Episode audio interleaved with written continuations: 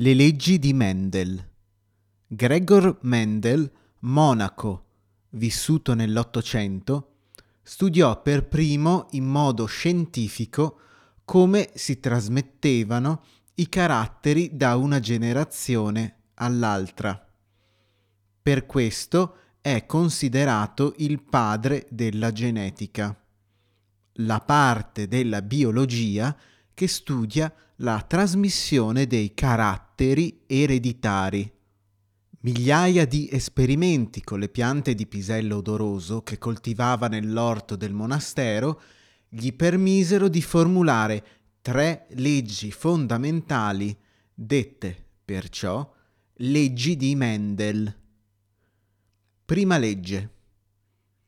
Incrociando piante con caratteri diversi, ad esempio fiore rosso con fiore bianco, un carattere domina sull'altro e si ottengono solo piante chiamate ibridi, con carattere dominante a fiore rosso, mentre il carattere fiore bianco o recessivo sembra scomparire.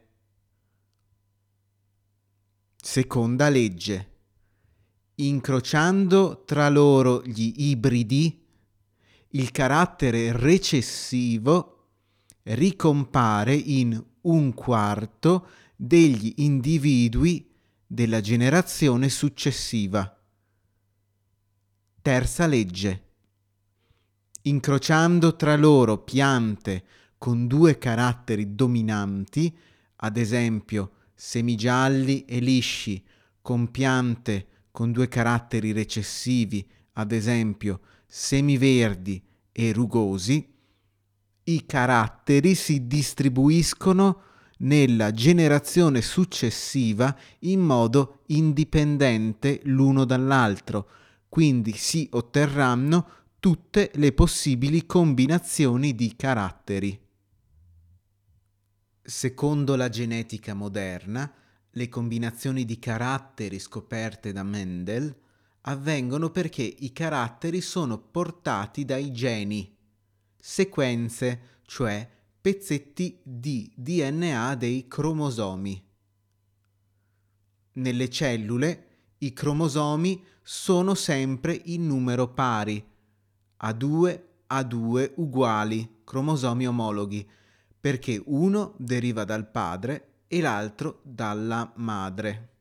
Noi esseri umani abbiamo 23 coppie di cromosomi, ovvero un totale di 46 cromosomi. Le leggi di Mendel e l'uomo.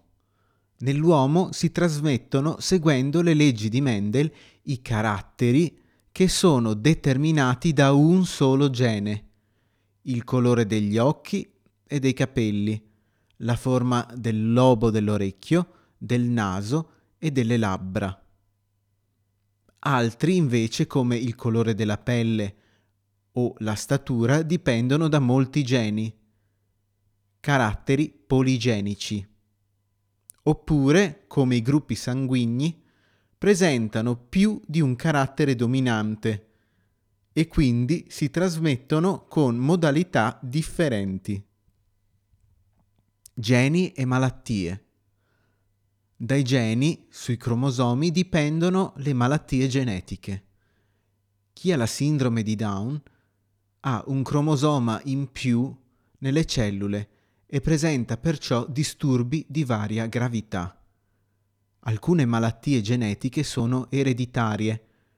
Vengono trasmesse dai genitori ai figli come l'anemia mediterranea o l'anemia falciforme, chi ne è affetto ha globuli rossi di forma irregolare. Altre malattie ereditarie sono più frequenti nei maschi, come l'emofilia, che causa difficoltà nella coagulazione del sangue, oppure il daltonismo, cioè l'incapacità di distinguere uno o più colori. L'ingegneria genetica. Gli scienziati oggi riescono a modificare il DNA di un organismo inserendovi pezzi di DNA di un altro. Ad esempio, inseriscono il gene che fa produrre l'insulina umana nel DNA dei batteri per poterne ottenere grandi quantità e utilizzarle nella cura del diabete. Altri geni possono essere inseriti nel DNA delle piante per renderle più resistenti al gelo o ai parassiti. Si ottengono così organismi geneticamente modificati, OGM.